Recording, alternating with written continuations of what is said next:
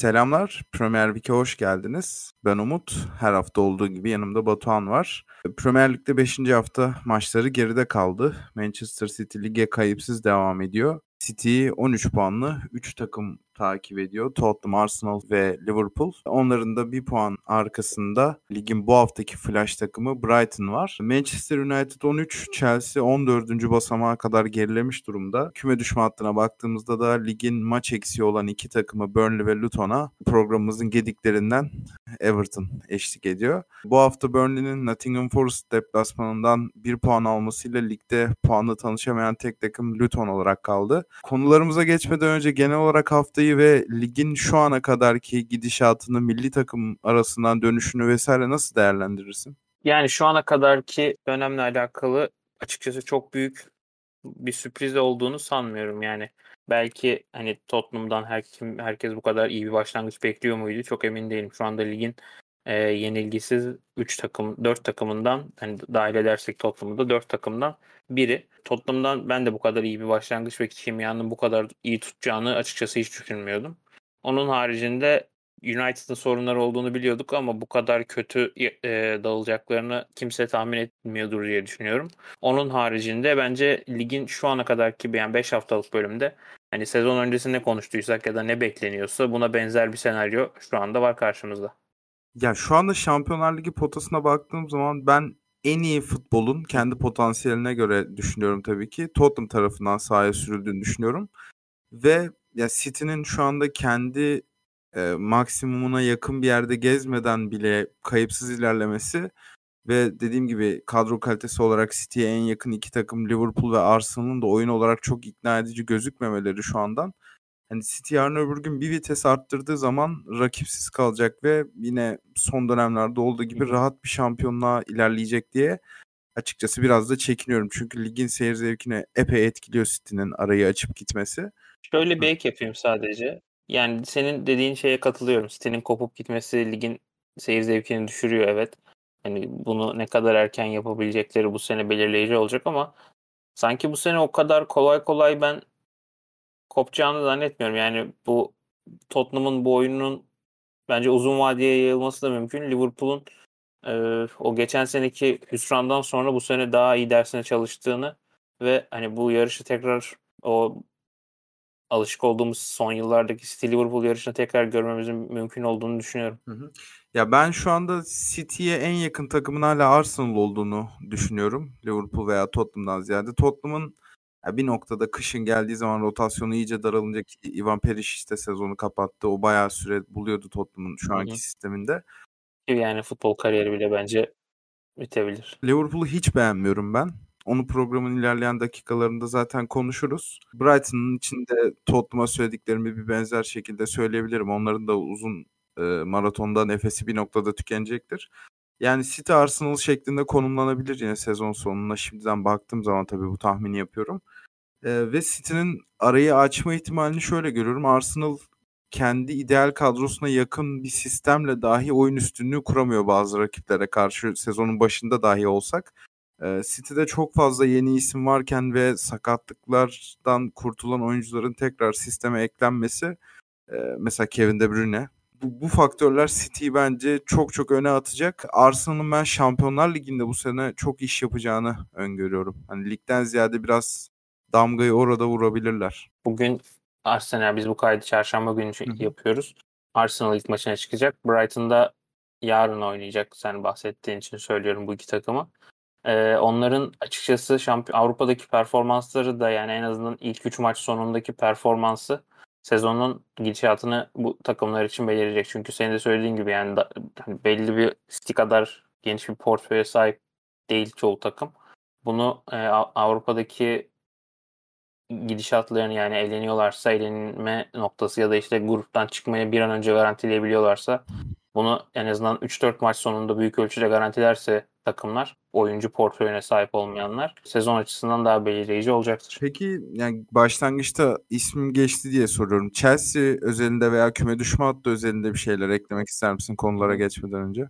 Son 3 transfer dönemi toplam 1 milyarı geçti harcama sterlin bazında. Ama bu sezonda yine kötü başladılar. Yanlış hatırlamıyorsam Michael Cox'un bir yazısı vardı dün Atletik'te çıkan. Tweet'te öyle yazıyordu. Yazının içinde tam karşılığı bu değil ama hani herkes Chelsea'den kaos bir kriz bekliyor ama şu anda bu o durumda değiller. Sadece her şeyi yolunda yapıyorlar ama bir türlü istedikleri yere varamıyorlar. Sezon ilerledikçe bunu sağlayacaklar diye bir yazı ve yani Chelsea'nin bu geride kalan 5 maçlık periyodu değerlendiren bir bölümdü. Onu da önereyim.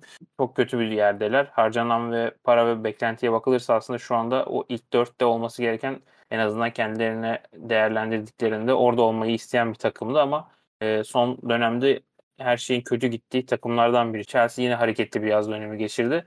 E, bu oyuncuları göndermek hem yeni oyuncuların adaptasyonunu sağlamak kolay bir iş değil. Yani dolayısıyla bir anda Chelsea'den başarı beklemek çok gerçekçi değil. Bu sezon Chelsea'den çok bir şey beklenmemesi gerektiğini ve hani beşinciliğin ana hedef olacağını düşünüyorum Chelsea için. Ya beşinci olursa zaten öpüp başına koyar herhalde Chelsea. Sanki ilk haftadan sonra zamanla oyunları da geriye gidiyormuş gibi hissediyorum ve bu takımın bir taşıyıcısı yok. Yani bu genç oyunculara önderlik edecek Sterling herhalde öyle konumlandırmak istiyorlardı ama maalesef o role bürünemedi bir türlü ve bu haftada maçın yıldızı Chelsea adına kuşkusuz şekilde Robert Sanchez'di. Ve yani yedek kulübesine şöyle bir bakıyorum.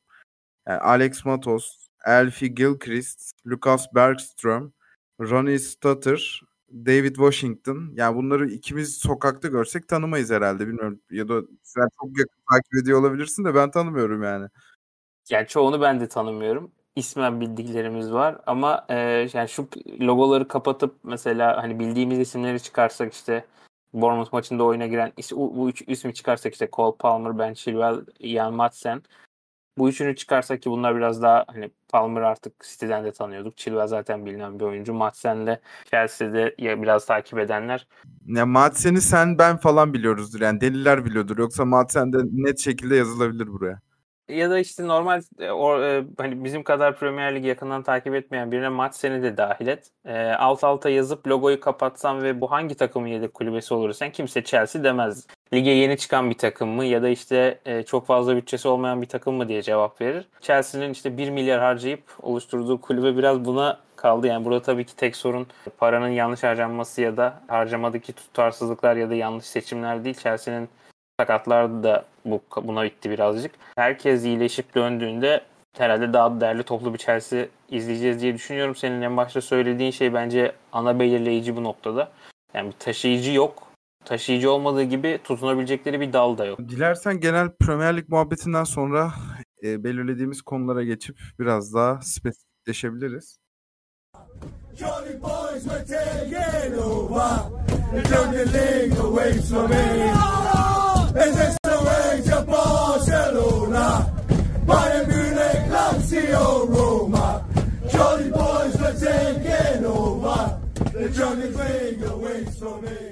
Newcastle United 1997-98 ve 2002-2003 sezonlarının ardından tam 21 sezon sonra Avrupa'nın en büyük sahnesine UEFA Şampiyonlar Ligi'ne geri döndü ve ya uzaktan da olsa onların o heyecanına tanık olmak benim çok hoşuma gidiyor. Ya bazen uzun süre Şampiyonlar Ligi'ne ara vermiş takımların böyle e, yeniden bu heyecanı tatmaları özellikle eğlenmeyi bilen bir taraftar grubuysa gerçekten izlemesi çok keyifli oluyor. Yani heyecandan kastım aslında biraz oyuncular bazında. Yani o seremoni sırasında Jacob Murphy'yi görmüşsündür. Evet. Etkilemiş seni. Şöyle düşündüm. Hani şu anda ben o formada bu maç öncesinde o futbolculardan biri olsaydım herhalde öyle bir tepki verirdim. Yani yanındaki Sean Longstaff'ın sanki 40 yıldır bu platformda forma giyiyormuşçasına soğukkanlılığı bir kenara dursun. Jacob Murphy tam olarak benim karakterimi yansıtan bir tepki verdi. O yüzden nedense empati kurdum yani Şampiyonlar Ligi'nde oynayan bir oyuncuyla. Yok katılıyorum yani senin söylediğin gibi çok uzun bir zaman sonra Avrupa'nın en büyük sahnesine çıktılar. Yanlış hatırlamıyorsam geçtiğimiz sezon Manchester United'da oynanan Carabao Cup finalinden önce Wembley'de e, bir taraftarla röportaj yapıyorlardı. Yaşlı bir taraftardı işte neler hissediyorsunuz tarzında bir soru gelmişti. O da duygulu gözlerinden yaşlar gelerek e, işte bu an için çok bekledik. Yani yıllardır bu anın hayalini kuruyorduk şeklinde bir açıklaması olmuştu. Yani sonu tabii ki iyi bitmedi onlar için ama çoğu Newcastle United taraftarının da dünkü o seremonide Jacob Murphy ile benzer hisleri yaşadığını eminim. Sahaya geçelim. United bu sene Şampiyonlar Ligi'nde ölüm grubu olarak nitelendirilen grubun içerisinde yer alıyor ve Paris Saint Germain, Borussia Dortmund ve AC Milan gibi geçmenin çok zor olduğu rakiplerle karşılaşıyor. Ve aslında oynanan futbolu görmesen yani sadece e, box skordan baksan, istatistiklere vesaire bakmasan, sadece skoru ele alsan aslında çok iyi bir puan. Yani, yani grubun ikinci favorisine deplasmanda kaybetmemek bence çok değerli ama sahaya konan futbol ya Premier Lig'de geri kalan ligler arasındaki makasın açıklığını neredeyse her programda dile getiriyoruz ve sanki bir Premier Lig takımı darmadağın gelen bir Milan'a karşı daha fazlasını en azından hücum anlamında yapabilirdi ama ya özellikle orta alanda ve Milan'ın hücumcularının birebirlerine karşı çok problem yaşadıklarını gördüm. Ben özellikle ilk yarıda. ikinci yarıda biraz daha toparladılar. İlk yarıda Nick Pope herhalde haftanın en iyi kaleci performanslarından birini sergilemeseydi çok rahat 2-0 3-0 geriye düşebilirlerdi ki Nick Pope benim ilk hafta ilk maçlar sonunda haftanın kalecisi adayımdı ama Provedel gol atınca tabii ki bunun bir olanağı kalmadı. Bir senden bir dinlemek istiyorum saha içine dair. Açıkçası ben de dün ortaya konan oyunu beğenmedim. Belki olumlu tarafından bakmak gerekirse sonuçta senin söylediğin gibi Şampiyonlar Ligi'nin en zor grubuna düştü. Şimdi rakiplerini düşünürsek işte Paris Saint Germain ve Dortmund Milan. Yani buranın son en azından Paris Saint Germain'i de artık buraya dahil edebiliriz. Son yılların gediklisi bu takımlar Şampiyonlar Ligi'nin uzun bir yerden sonra buraya çıktığınızda ve bir üst tura çıkabilmek için bir şans elde etmek istiyorsanız aslında yapmanız gereken şey en basit şekilde puan almak. Bunu da hani beraberliklerle veya işte şans ki gol şansı da 3 puan şansı da aslında son uzatmalarda da gelmişti Newcastle United'ın ayağına. Onu değerlendiremediler.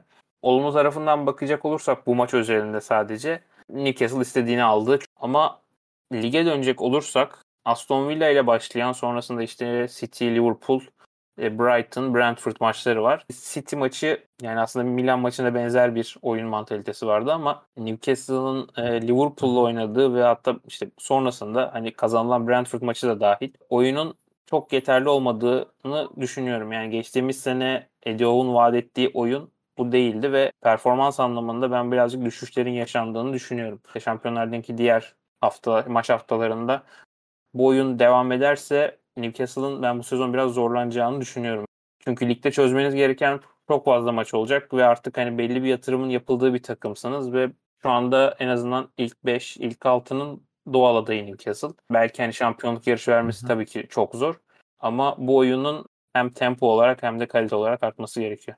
Şöyle bir farklılık görüyorum. City maçında bu kadar domine edilmemişti bence Newcastle United. Orada daha sağlam, daha fiziksel olarak güçlü durabilmişti. Burada bayağı maçın ilk yarısında yani ilk 15 dakikayı çıkartıyorum. 15'ten 45'e kadar Milan çok rahatlıkla skoru bulabilirdi Nick Pope'un inanılmaz performansı olmasa. E, dolayısıyla Newcastle'ı bu kadar sürüklese ediyorken tabii ki onların da golü bulması gerekiyordu.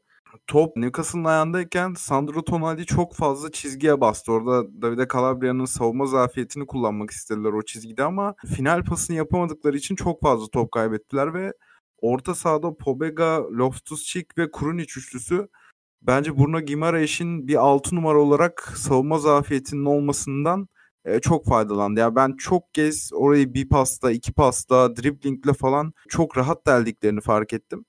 E, ve yani şunu da tabii ki vurgulamak lazım. Newcastle United cumartesi günü Brentford'dan bayağı hırpalanmış şekilde geldi bu maça. Yani Brentford'da Premier Lig'in en fiziksel kalitesi olan takımlarından biri ve maç yaptıkları takımı skordan bağımsız çok yoruyorlar.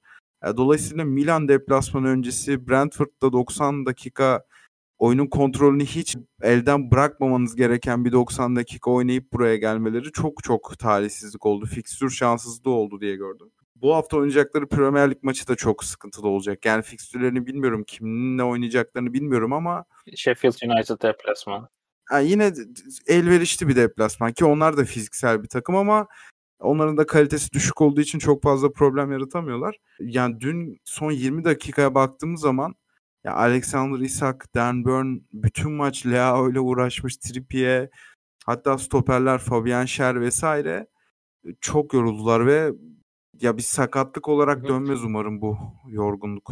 Yani fiziksel kalite anlamında bence Newcastle'da şu anda Premier Lig'in en takımlarından biri ki zaten kadro profiline baktığımızda çok fazla fiziksel güce dayalı isim var özellikle savunma hattında. Şey kısmına katılıyorum yani City maçında bu kadar kaba bir tabir olacak ama dövülmemişti yani Newcastle. Burada çok fazla atak yediler, çok fazla baskı yediler ve hani Newcastle'ı Newcastle belki bunu tercih etmiş de olabilir ama Milan sahasına hapsetti ve çıkma, çıkartmadı yani uzun süre ve ne söylediğim gibi fiziksel takımlardan biri Newcastle United.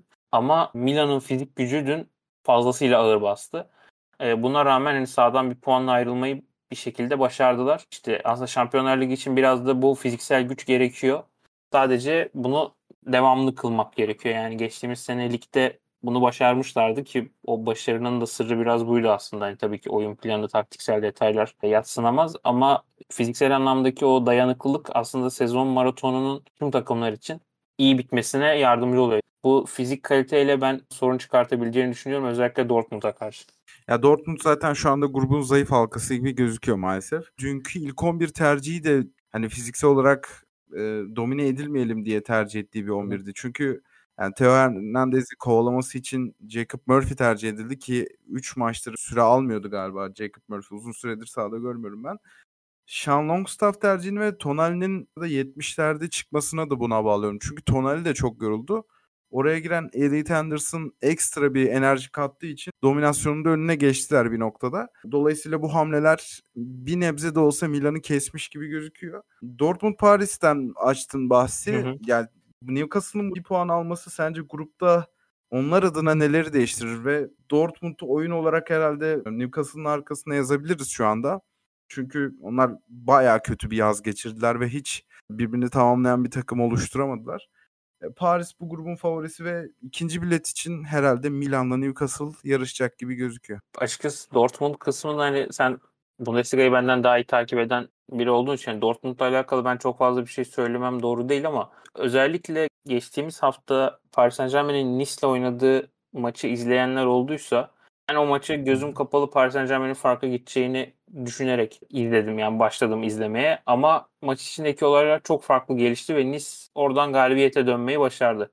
Komple farklı bir yola giden Paris Saint Germain var ve şu anda o doğru taşları daha oturtmaya çalışıyor Luis Enrique ve hani bu muhtemelen biraz daha zaman alacak. Yani bu dönemde e, Newcastle United'ın buradan beraberlikle dönmesi, en azından puanla dönmüş olması bir avantaj. Şimdi 14 Ekim'de e, Paris Saint Germain'le içeride oynayacaklar. Yani bu denklem Paris Saint Germain'in içinde bulunduğu hani daha kimya tutmamış belli. En azından 2-3 haftalık süreçte Newcastle United çok fazla sallanmazsa Şampiyonlar Ligi'ndeki ilk iç saha maçında hani Paris Saint Germain'i yenmeleri çok imkansız değil. Bir başka konuya geçmek gerekirse Liverpool bu hafta Wolverhampton deplasmanında Molino'da bence kesinlikle hak etmediği bir galibiyet aldı. Özellikle ilk yarıda Liverpool şöyle bir düşünüyorum yani Klopp döneminde en son ne zaman bu kadar enerjisiz ve yavaş tempoda gördüm Liverpool'u. Hakikaten geçen seneki Napoli maçlarına falan gidiyorum yani. Seviye oralardaydı bence ilk yarı. Ki bu tahmin edilebilecek bir şey de değildi. Konate milli takım arasından sakat döndü. Trent Alexander-Arnold'un da yine kendisini milli takımdan eden bir sakatlığı var. Virgil van Dijk da kırmızı kart cezasına devam etti. Ya şimdi özellikle Van Dijk ve Trent'in geriden eksilmesi bir Liverpool'un oyun kurulumuna büyük sekte vuruyor. İkincisi savunma anlamında da Van Dijk'ın ne olursa olsun o denklemden çıkması Konate ile partneriyle birlikte bayağı problem yaratıyor. Ve ben ilk yarıda Liverpool'un daha savunma yöne ağır basan şekilde oynayacağını düşünmüştüm bu Gedi'yi tamamlamak adına. En azından hani rakip biraz baskı yapar ev sahibi takım olduğu için ki onlar da çok enerjik bir takım Wolverhampton. Onların temposu düşene kadar, onlar yorulana kadar savunup sonra atağa geçeriz gibi bir, bir yöntem geliştirebilir diye düşündüm ama hiç öyle olmadı. Wolverhampton bayağı ilk düdükle birlikte Liverpool'u fiziksel olarak zorlamaya başladı. Orada tek altı numara Alexis McAllister'ın olmasını çok bedelini ödettiler Liverpool'a öyle söyleyeyim. Ve yani orta sahada Joao Gomez, Lemina ve Bellegarde ki Bellegarde'ı ben bayağı beğendim. O driblingleriyle bayağı Yani Liverpool'un zayıf karnını çok deştiler. Ee, ve Curtis Jones da çok etki yaratamadı. Curtis Jones zaten daha yine çizgiye basan taraftı. Zoboslay biraz e, McAllister'ın gediğinden dolayı onun partneri gibi oynadı ama ya ilk 45 dakikada Liverpool hem toplu hem de topsuz şekilde oynayamayan ve ya tembel, uyuşuk şekilde oyun kuran e, açıkçası kendi seviyesinden uzak bir takım olarak gözüktü. Ama ikinci yarı işler değişti tabii. Önce bir ilk yarıyı alayım senden. İkinci yarı nelerin değiştiğini de konuşuruz. Biraz önce Paris Saint Germain için söylediğimiz şeyler aslında bence Liverpool için de belli noktalarda geçerli. Yani şimdi Henderson, Fabinho yok. Trent geçici olarak yok. Van Dijk geçici olarak yok. Henderson ve Fabinho kalıcı olarak yok. Ön alanda Firmino artık yok. E, Mane zaten çok önce gitmişti. Yani burada bunları alt alta yazdığımızda ve 11 önümüzü açtığımızda aslında savunma hattıyla birlikte birbirine benzemeyen ve birbirine uyumu olmayan en azından yakın dönemde dört tane ismi görüyoruz ve aynı şekilde bu orta saha için de geçerli. Yani McAllister, Sabostay yeni transferler. Ee, özellikle orta sahanın aslında değişmesi bence burada kilit nokta Liverpool açısından. Yani sezonun şu anki bölümünde hala maçları kazandılar. Wolverhampton içinde ne, ne kadar kötü bir durumda olurlarsa olsunlar sonuçta Molina ligin en zor deplasmanlarından biri ki bunun etkisini aslında bu maçın ilk yarısında fazlasıyla gördük. Özellikle Neto'nun kanadından çok fazla zorladı Wolverhampton. Da belki tek olumsuz tarafı Wolverhampton açısından ikinci golü bulamamalarıydı. Yani ilk yarı en baskın ve baskın olan taraftı Wolverhampton. Bu arada Pedro Neto'nun etkili olduğu kanat da Kwanza'nın olduğu kanat değil. Yani daha fazla ilk 11'de görmeye alışık olduğumuz Gomez ve Matip arasında. Yani aslında Wolverhampton'ın da tercih olarak Kwanza'yı hedeflemesini beklersiniz ama tam tersi bir tercihle belki de beklemediği yerden vurdular Klopp'u. Hı hı, kesinlikle öyle. Yani en azından Matip Gomez biraz daha uyumlu diyebileceğimiz ya da geçmiş yani birlikte oynama geçmişi pratiği olan iki oyuncu ve bu takımda biraz daha mazisi eski olan isimler. Ama işte Neto'nun oradaki o uyumu Liverpool'u çok zorladı bu maç hani Kvansah yerine Van Dijk olsa, Gomez yerine Trent olsa ve Matip yerine Konate olsa yani ideal 11'ine yakın bir 11 ile sahaya çıksa bile birbirine alışmaktan daha ciddi problemleri olduğunu düşünüyorum bu takımın. Yani yapısal birkaç problem var. Ya bunların da başında tucu orta sahasının olmaması geliyor. Yani McAllister'ı tek altı bırakıyor ki ben bir daha bunu tercih edeceğini düşünmüyorum bu haftadan sonra. Yani McAllister'ı Soboslai'nin içteki partneri olarak tercih edebilir. Oraya da işte ya Endo'yu ya Gravenberg'i e, ekleyecektir. Ya çünkü McAllister buraya gelirken de ne Arjantin'e ne Brighton'da bu kadar savunma görevleri olan bir oyuncu değildi. Şeyi hatırlıyorum net bir şekilde. Graham Potter varken 21-22 sezonunda Brighton'ın bir Londra seyahati vardı. Önce Tottenham'ı sonra Arsenal'ı yendiler. Yani Şampiyonlar Ligi potasındaki iki takımı yenerken McAllister ikisinde de çift forvetin bir parçasıydı. Ya hatta birinde ön alan baskısını çok yukarı çıkartmak için Mbappe ile oynamışlardı biraz zorunluluktan. Galiba e, Arsenal maçıydı o. Daha sonra bir hafta sonra Tottenham'a karşı yanına Welbeck'le birlikte yine çift santrafor oynadı. Ki o takımda Kukura'ya da sol stoper oynadı üstünün. Her neyse o bayağı sevdiğim bir kadroydu benim. Ama ya bu kadar fazla savunma görevi varken McAllister da çok ideal performansını sergileyemiyormuş gibi gördüm. Ve 45'te aslında Liverpool maçı çevirmesine çok fayda sağlayan bir olay gerçekleşti. Luis Diaz McAllister yerine oyuna girdi ve Sobosla'yı derin oyun kurucu rolüne 6 numaraya çekildi. Ya bu dakikalarda zaten Wolverhampton'ın da gardı epey düştü. O ilk yarıdaki enerjik oyundan sonra ikinci yarıya aynı motivasyon ve fizik kaliteyle çıkamadılar. Ve iki bekini de ileriye gönderen Liverpool aslında oyunu 2-1 şeklinde o biri de Soboslay olarak belirleyerek Wolverhampton'ı domine etmeye başladı. Ben yine maçı izlerken yine çok beğenmedim yani özetle. Ama Soboslay'ı tekrar izlediğim zaman hakikaten faydalı işler yapmış. Ben yine ikinci yarıda oyun kurarken de çok yavaş ve e, vakit kaybediyorlarmış gibi gördüm. Yani Wolverhampton'ın orada kontralarda yaptığı 1-2 pası bile hızlıca yapamadılar ve sürekli topu alan 3-4 kere dokunduğu için çok temposuz kaçtı Liverpool ikinci yarıda. Ama şöyle istatistikler var hemen onları paylaşayım. İlk yarıda yaptığından 19 kez fazla 3. bölgede pas yaptı Liverpool ikinci yarıda. İlk yarıda 229 isabetli pas var. İkinci yarı bu sayı 339'a çıkıyor ve bunların merkezinde de tabii ki Dominik Soboslay'ın etkili oyunu vardı. Yine çok beğenmediğimi tekrarlayayım ama bir katkı sağladığı kesin 6 numarada. En azından McAllister'la kıyaslayınca. Şu 6 numarayla alakalı şöyle bir şey söyleyeyim. Sanırım orayı Gravenberch daha iyi dolduracak. Bu takım oturduğunda e, hem daha tempolu hem o daha önceki yıllarda alıştığımız Liverpool'u e, daha kolay göreceğiz gibi bir hissim var. Ya yani ben o kadar açıkçası olumsuz değilim.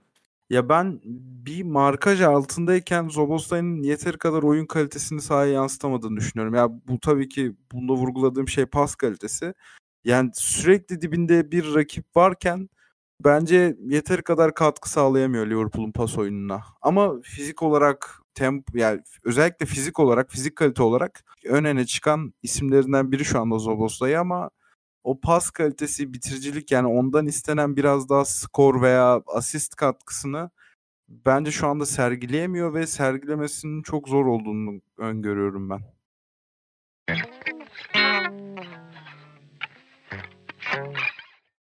Geçelim son ve bugünün en çok konuşulan konusuna istersen.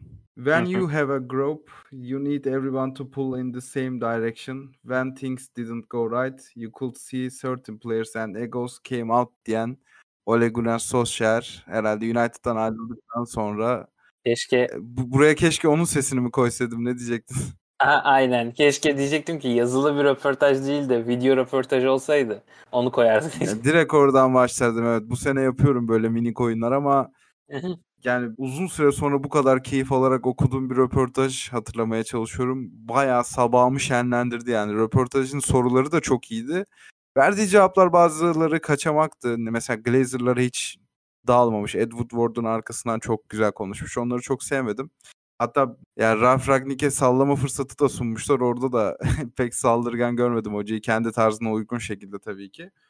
Aynısını Jose Mourinho'ya sorsalar şu an hala röportaj veriyordu büyük ihtimalle. Geçtiğimiz yaz olması lazım. Ee, bir verdiği bir röportajda bunu soruyorlar. Yani United'da ne yanlış gidiyor ya da ne yapıldı işte diye. Hiçbir şey doğru gitmiyor ve ee, işte benim haklılığımı ispatlıyor bu yaşananlar tarzında böyle uzun bir açıklaması vardı. YouTube'da yanlış hatırlamıyorsam o video o röportaj var. Hani merak edenler bakabilir. Mourinho demişken hani senin söylediğin gibi o Mourinho'ya benzer sorusu olduğunda tamamen kulübü taşlıyor. Ama de Solskjaer tabii ki profil olarak da öyle bir hoca olmadığı için ya öyle bir insan olmadığı için e, daha ortadan cevaplar vermiş bu röportajda. Bir de Jose Mourinho'nun United camiasında kaybedecek bir şey yok ki. Ole Gunnar Solskjaer'in büyük bir külliyatı var futbolculuk kariyerinde vesaire. Ya hem öyle hem de Jose Mourinho şu anki United'ın gidişine dair Ralf Rangnick kadar e, gerçekçi bir çözüm de sunmamış gibi gözüküyor uzaktan. Yani tamam işler kötü gidiyor ama ne yapalım sorusunun cevabı bence Mourinho'da yok. Ralf Rangnick de vardı. Bugün bana Rangnick perileri geldi. O da yeterli kadar verimli kullanılamadı ama röportaja dönelim. Yani Andy Mitten'a verdiği açıklamalarda ayrılık döneminin tüm detaylarını neredeyse söylüyor. Caicedo, Rice ve Haaland'ı bu kadar yüksek fiyata ulaşmadan önce önerdiğini ama bunların tercih edilmediğini söylüyor. Ki Haaland'ı Salzburg'a gitmeden önce yani Molde'de oynarken önerdiğini e, belirtiyor. Galiba United o yaz Cavani'yi aldı evet. Haaland yerine. Jadon Sancho'nun transferi sonrası oynadığı bölgenin yanlışlığına bir dem vuruyor. Herhalde röportajın en dikkat çeken kısmında Cristiano Ronaldo'nun transferinin bir hata olduğunu itiraf ediyor. Watford mağlubiyetinden sonra yaşadığı süreci ailesinin ve kendisinin ki bu da gayet güzel bir noktaydı açıklıyor. E, Ralf Ragnick az önce bahsettiğim gibi hani kulübe geldiği zaman kulübü yeteri kadar iyi bulmadığını dair birkaç açıklama yapmıştı da Solskjaer'e soruluyor. Bunda sizin müdahaliyetiniz var mı diye.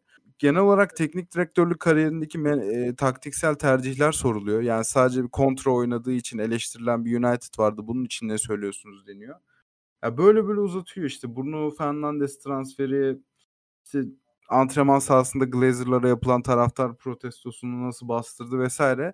Senin tüm bu içerik içerisinde en öne çıkarttığın taraf neydi? Ronaldo harici Ronaldo sorusu ve devamındaki 3-5 kısım e, haricindeki tüm röportaj aslında United özelinde Ferguson döneminden sonra bildiğimiz, farklı insanlardan duyduğumuz zaman zaman e, takımdan ayrılan oyuncularla yapılan röportajlarda sonrasında e, işittiğimiz şeylerdi. Yani ekstra ne öğrendik? Bir şey öğrenmedik. Sadece e, farklı şekilde bunun e, dile getirilmesi oldu. Yani bunların çoğu şey, çoğu bildiğimiz şeylerdi ve Solskjaer de bunu aslında ayrılıktan sonra en rahat şekilde herhalde en uzun şekilde anlatmış. Ronaldo kısmındaki birkaç cümle bence son en azından 2-3 yılını net bir şekilde özetliyor. Yani yapmamamız gereken bir hamle olduğunu biliyordum diyor ama reddedemeyeceğimiz bir teklif. Yani geri çeviremeyeceğimiz bir karardı bu diyor. Hani United e, muhtemelen orada şu da etkili oldu. Yani o dönemi Ronaldo'nun transfer sürecini herkes yakından çok uzun zaman geçmedi. Herkes hatırlayacaktır. Yani City'ye gidiyordu az daha. Hani ne kadar ciddiydi o bilmiyoruz. Hani çünkü çok ciddi bir şekilde City'nin ilgisi oldu ve hani artık imza aşamasına gelindiği söyleniyordu. Muhtemelen bu karar onunla da biraz bağlantılı gibi geliyor bana. Yani e, City'ye gitmesin. Raki, ezeli rakibimize orada olası bir işte atıyorum ligi kazandı. Şampiyonlar Ligi'ni belki City o sezon kazanacak. İşte sonrasında de işte her şey yolunda gidecek. Ronaldo böyle 3-4 yıl, 5 yıl neyse hani kariyerini orada bitirecek pozisyona gelse bu United için çok daha yaralayıcı olur. Yani bunun Ronaldo'nun United'a gelmesi hem onun kariyer açısından hem United'ın reputasyonu açısından sonrasında yaşananlar çok daha yaralayıcı oldu. Ee, oradaki bir cümle bence her şeyin özeti. Yani yapmamamız gerekiyordu ama zorunda kaldık. Yani bu her şeyin özeti benim için. Yani e, bunun yanlış olduğunu evet. biliyordum ama yaptık. Yani o zaman hata e, ne oyuncularda ne hani eleştirenlerde bir suç var ne taraftarların hani sürekli United'ı eleştirmesinde bir e, yanlışlık var. United şu anda böyle yönetiliyor. Yani yanlış bir karar alınıyor. Bu başka bir yanlışla kapatılıyor. Yanlış bir şey yapılıyor başka bir yanlış da bu örtülüyor. Yani bu son yaşanan tüm süreç aslında son 3-4 ayda yaşananlar da bunun özeti. Yani Greenwood, Sancho ve işte Anthony bunların hepsi aslında Solskjaer'in söylediklerinin arasında bize hani bakın ben de buradayım diyen cümleler var arasında. Hani Ronaldo kısmı genel bir United özeti aslında bana göre. Ki o dönemi yakından sen dediğin gibi hatırlayacak olursak United lig basamağında sürekli olarak yukarı çıkan ve o sezonu ikinci bitiren bir takımdı. Yani Tancho ve Varan transferi doğrudan eksik bölgelere yapılmış ve kulübün artık şampiyonluk yarışında daha ciddi şekilde rol almasını sağlayacak transferlerdi. Maalesef transferin son evet. günü Ronaldo gibi büyük bir ego takıma dahil olunca özellikle Sancho'nun bundan çok olumsuz etkilendiğini düşünüyorum ben. Yani egosal anlamda tabii. Çünkü burada bahsettiği o giriş cümlesini okudum ben az önce. Burada bahsettiklerinden biri Sancho mesela. O bence çok yara aldı. Çünkü o da reputasyonu çok yüksek. Hatta bu yaz giden Bellingham'dan bile daha yüksek rate edilen bir Borussia Dortmund genç oyuncusuydu. Aynı röportajda Solskjaer'in röportajında şöyle de cevap veriyor hoca. Erik Ten Hag'ın başarılı olmasını istiyorum ve başarılı olacağını biliyorum diyor. Hani çünkü birinin bu döngüyü kırması gerekiyor diyor. Yani Erik Ten Hag doğru isim mi? Bence doğru isim hala. Yani ben bu tüm başarısı bu başarısızlığı hocaya yıkmam. Ama buna ne kadar United sabredecek bundan emin değilim. Yani yani böyle bir ayrılık iddiası tabii ki şu an için yok öyle bir şey mümkün. Yani şu anda gözükmüyor tabii ki çok düşük bir ihtimal. Yani yok diyebileceğimiz bir isim ki taraftarlar nezdinde de ben e, bunun o kadar karşılığının olmadığını düşünüyorum bu süreci kıracaksa yani United'ın Ferguson döneminden sonra tekrar o stabil döneme geçebileceği bir şey varsa Erik Hag yapacak. Başka bir isme daha gitmek yanlış bir şey olacak. Ee, sadece herhalde zaman ve tüm e, aksayan çarkların bir an önce takımdan uzaklaştırılması gerekiyor. Valla bir rebuild yapılacaksa bence United çok doğru bir isimle e, bir araya gelmişti. Bu programın gündeminde oturan Ralf Ragnick bunun için müthiş bir adaydı ama sportif direktör olarak takıma emanet ederim. Onda hiçbir problem yok. United'da o ilk baştaki rolünü üstlenecekse tamam ama teknik direktör olarak yok. Yok teknik direktör olarak değil. Bir sportif direktör, bir futbol aklı olarak gelecek. Menajeri de o seçecek. Ha, tabii ki. Yani Ragnick United'ı çiçek gibi biri yapardı. Çünkü en ciddi çözüm önerilerini hep biz Ragnick'in ağzından duyduk. Ve programı kapatırken şunu söylemek istiyorum. United nasıl krizden kurtulur bilmiyorum ama Keşke geçen yaz Eriksen yerine Pascal Gross'a gitseymiş. Biz dinleyen herkese çok teşekkür ederiz. Görüşmek üzere. Hoşçakalın.